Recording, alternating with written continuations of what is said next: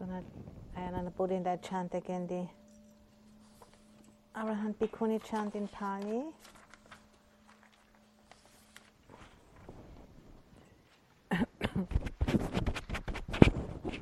Does it work? Not?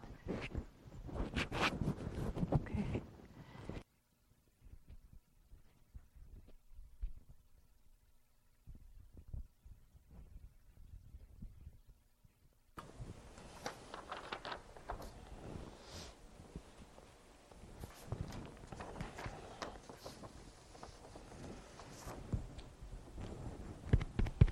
No.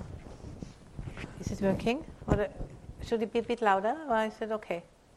I think what it is, it's it's away from your, it's Yeah. tucked. Can you turn it the other way around, like opposite, so that the, the microphone's inwards rather than outwards? Because I think you're obstructing. hmm Can I? Shall I try?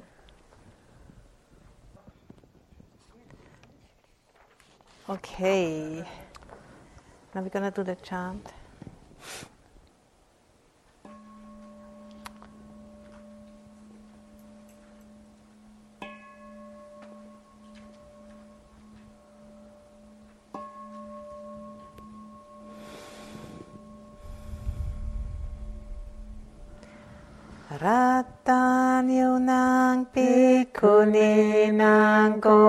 samicina matucha tapita agatanam hisata sotin karutuno Mahapanyanangakata kema teritipakata Savika Buddha Seta Sasata Soting Karotuno Teri Upalavanna Cha Idimanti Namuttama Savika Buddha Seta Sasata Soting Karotuno Vinyaya tari nanganga pata charati visuta Tapita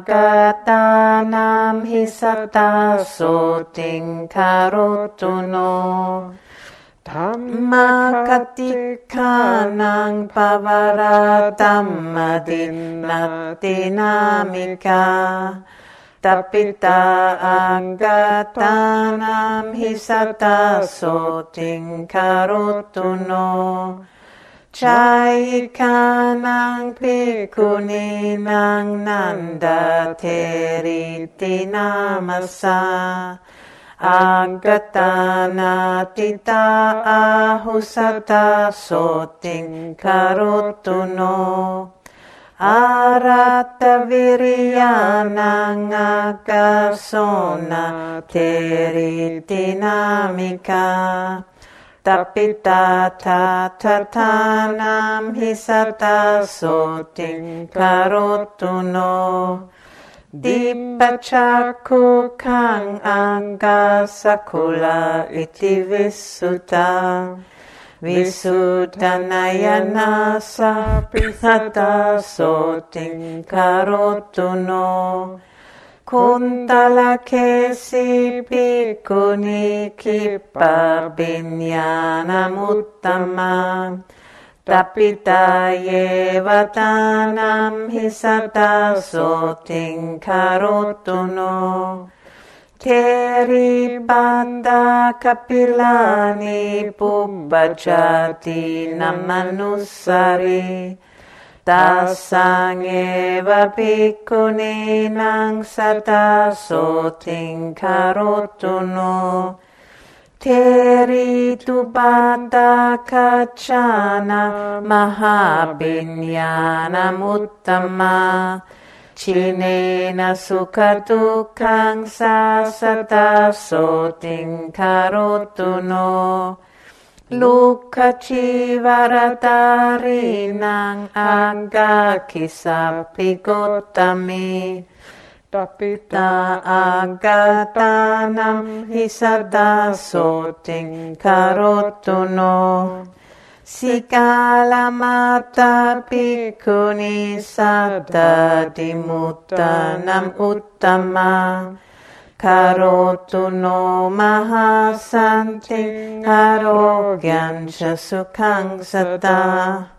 Anya bhikkhuni osapa nana gunatarabbahu Palentuno sapapaya sokarogati sambhava Sotapana tayo sekha sada panya siladika. Bhagaso kile satahana sata soting karotuno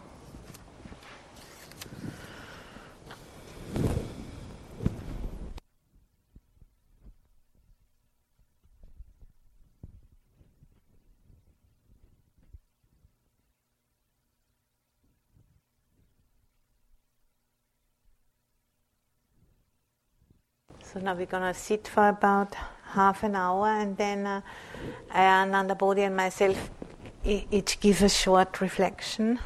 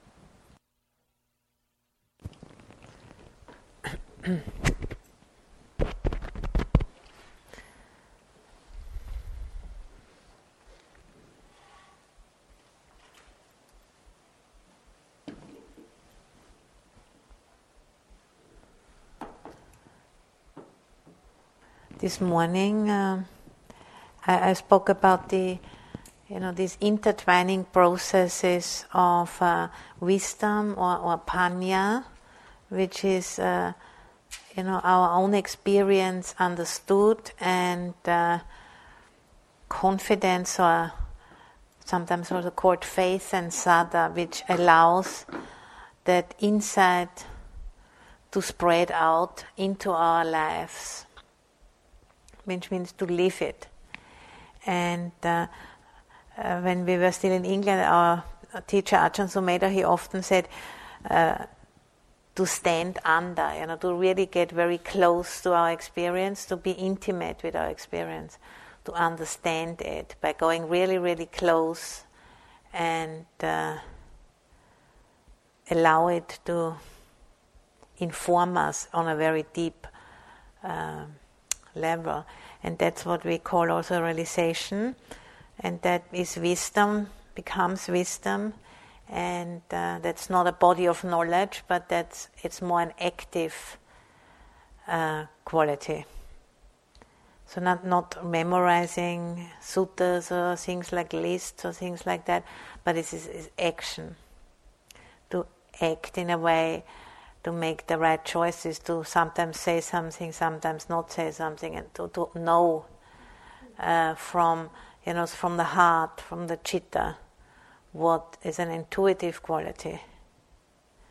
So this uh, wisdom and and uh, confidence or faith, they uh, they are working together, and uh, so step by step we adjust our lives so that our insights are reflected in our daily choices.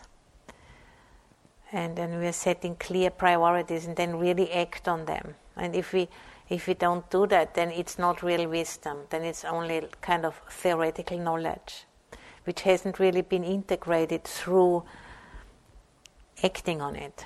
Maybe there's not in the insight isn't strong enough, the faith isn't strong enough, and we we kind of know, but we, we, we are not living it and then it's never gonna really take off the practice. So this mutual furthering by living the insights in the crucible of our lives, you know, that keeps unfolding the path for us. And then we can see, you know, how our choices they really make a difference, of course.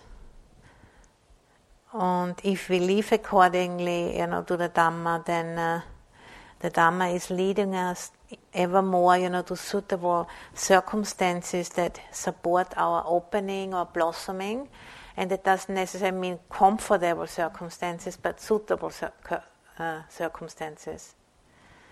And uh, and that is not like a you know, a fixation on a goal because that again, you know, would be rather blinding us. But it's it's like a clear, like a guiding star. We know where we are going.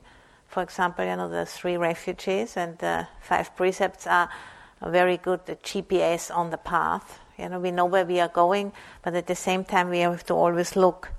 There's all kinds of stumbling blocks on the road, and those stumbling blocks themselves, you know, that's the path one after the next, and we take it as an opportunity to understand, to learn from these experiences.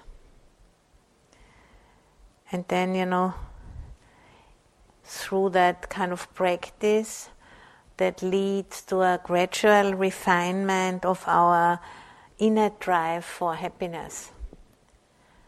And that's the same in all schools of Buddhism. So, you know, in the beginning, when we are not yet practicing, we are looking for happiness in all kinds of uh, situations and substances and so on and so forth. And then, you know, if we keep uh, doing that for some time and we are lucky enough, you know, that we, um, you know, have a sense of perspective, we, we start to see, no, it doesn't really work that way. happiness, you know, is coming uh, to us not through the senses, true happiness. There can be a lot of enjoyment, and that's also uh, not to be, you know, shunned, but knowing also the um, danger of that, you know, knowing the danger of addiction, for example, and all kinds of uh, difficulties you know, which can arise if we are too much um, dominated by sense experience. And uh, through you know practicing and cultivating, for example, the seven factors of awakening, the inner drive for happiness which we all have and we share, you know, with very primitive life forms such as amoebas and so on, you know, if they they also want to have a pleasant feeling and not unpleasant. So that's n- nothing special somehow. But we can use that drive and, and refine it more and more. And then, you know, sometimes been speaking about this subtle joy which comes from not wanting anything. You know, when the mind is temporarily free from wanting or not wanting anything, that's a subtle joy which is uh, something you know we can cultivate, we can uh, sensitize our faculties so we can really uh, notice that more and more. And that's a joy which doesn't depend on the senses. And uh, today I've brought another poem by Bhikkhuni Soma. And it, uh, that kind of uh, refinement of the inner drive for happiness is spoken about in this poem and more. And first, I just want to explain a little bit about her life. That's Hallisey's book again.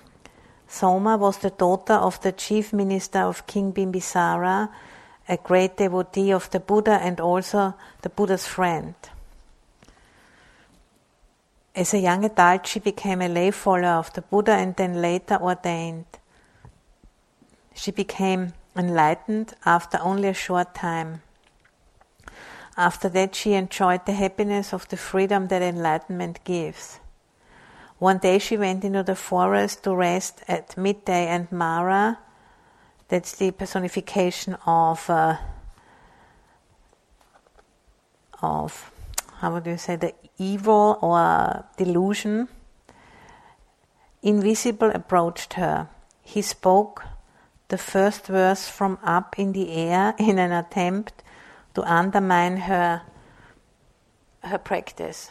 Soma rejected what Mara said and then spoke the next two verses. So that's a it's a conversation between the Bhikkhuni Soma and Mara.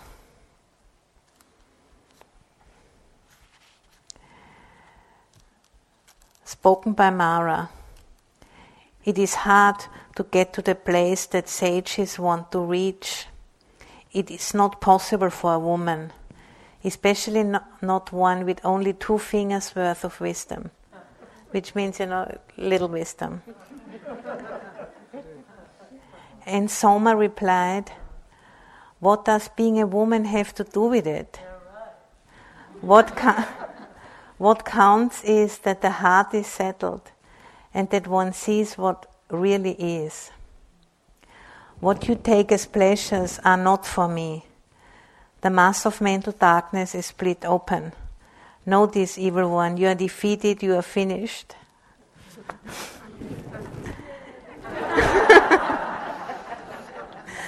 and then an, another translation by Ayya Soma, she's an Italian bhikkhuni who lives near New York. Verses of the elder Soma. Whatever can be attained by the seers, that stage so hard to reach, cannot be attained by a woman with her wisdom as small as two fingers. How does being a woman have anything to do with a well collected mind? When knowledge is present, and one sees rightly into Dhamma. In this, wo- in this way, all fixation is annihilated, the mass of darkness destroyed. Thus be aware, wicked one, death, you are destroyed. And then I also have the reimagination by Matty.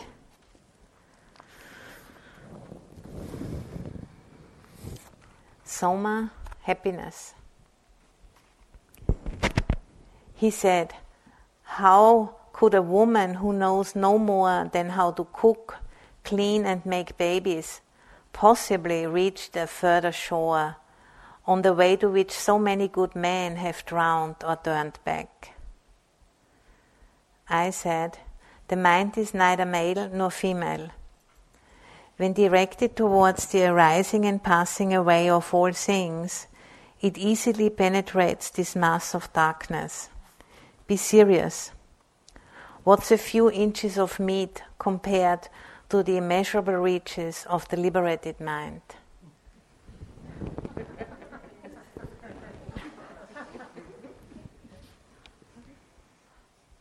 when directed towards the arising and passing away of all things, it easily penetrates this mass of darkness. Be serious. What's a few inches of meat compared to the immeasurable reaches of the liberated mind?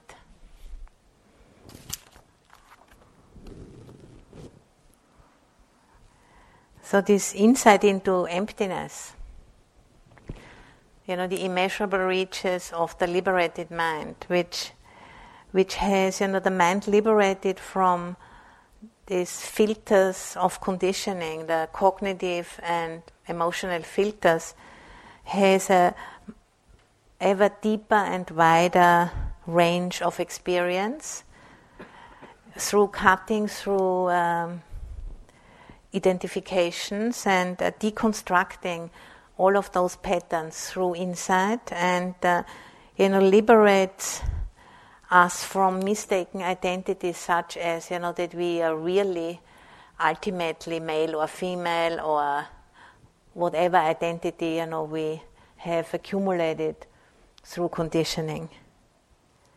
And that's you know they gradually dissolve through understanding through re- really standing under through really going close having the courage to really look very closely.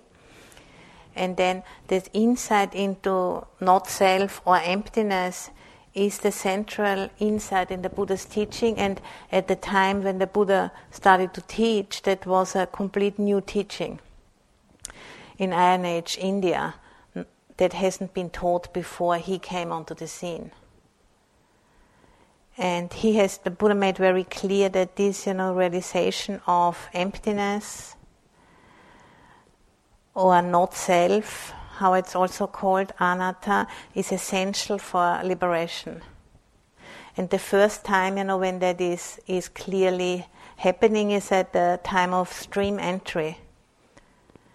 And uh, there are four stages of awakening from stream entry, and then the next stage is called uh, once returner, non-returner up to arahant, and uh, you know, once returner is spoken about that someone who has realized that stage would only one more time be reborn in the human realm, and then non-returner will not be born anymore, and arahant is completely freed from any fetters in terms of you know being born again.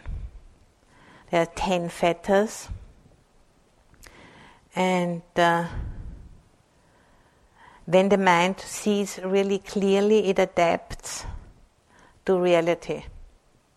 And that's a, a very a special mind moment, which is called adaptation moment or anuloma chitta in Pali.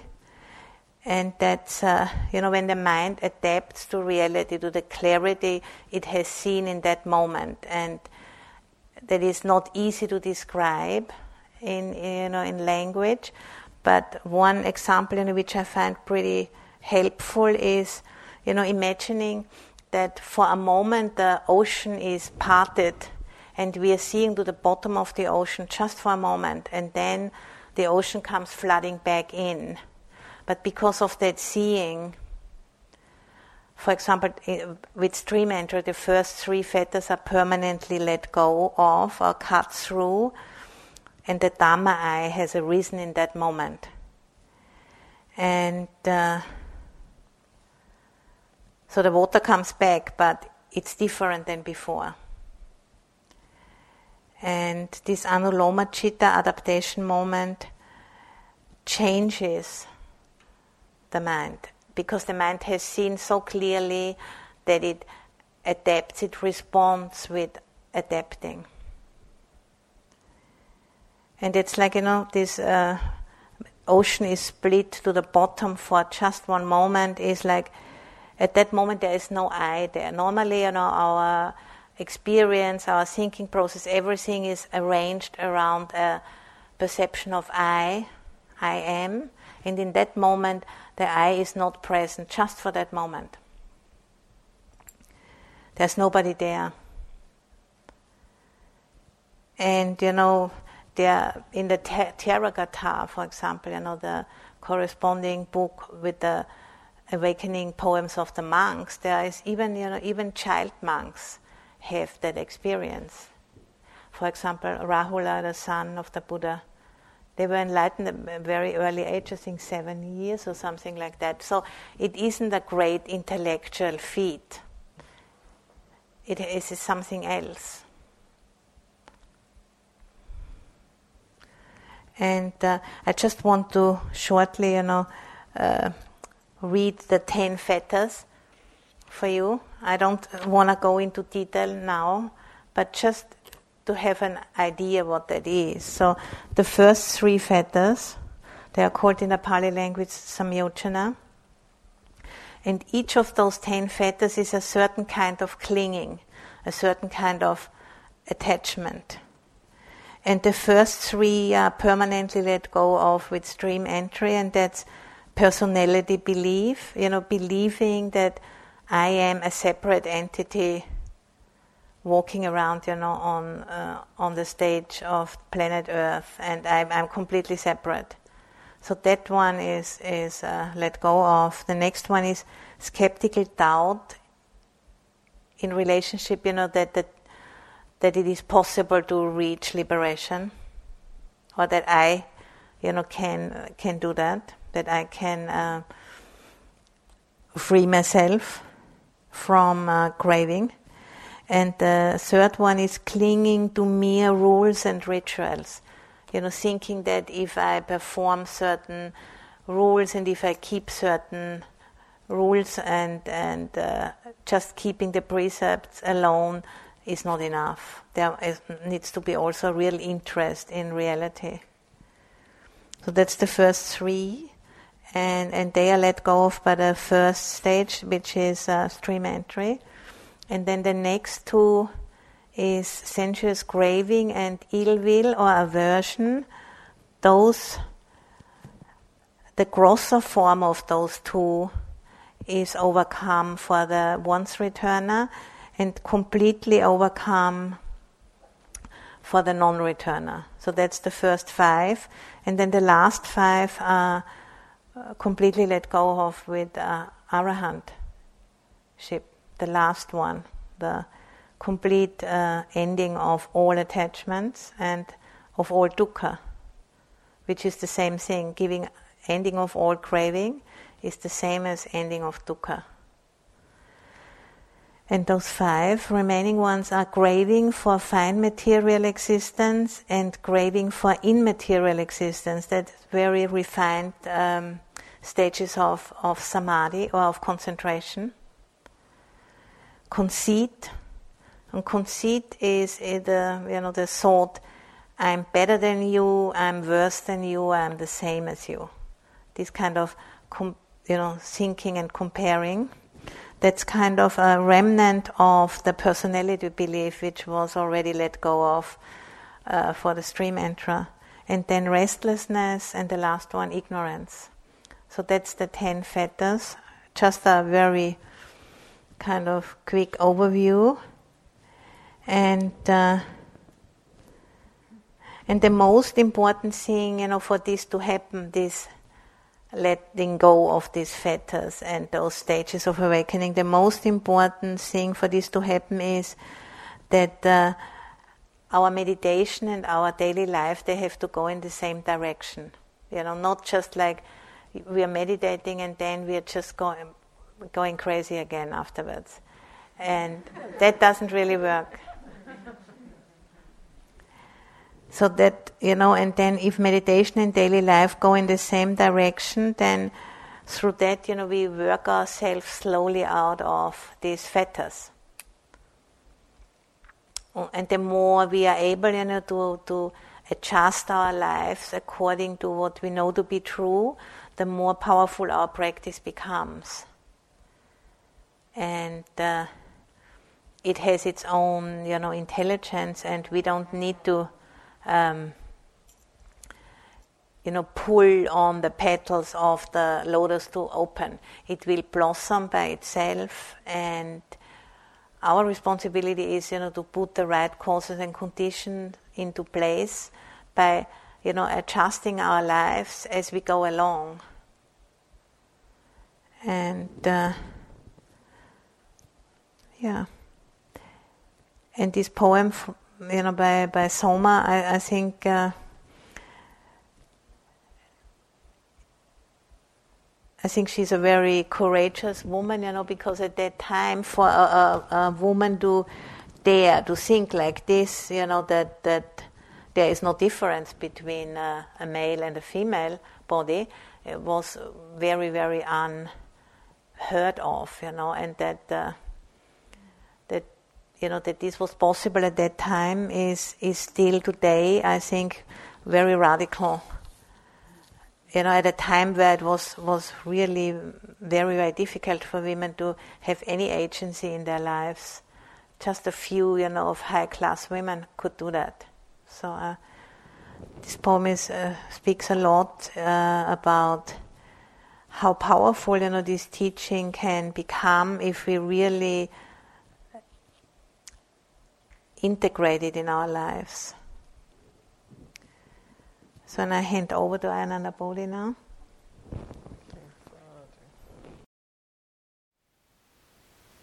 Thank you for listening.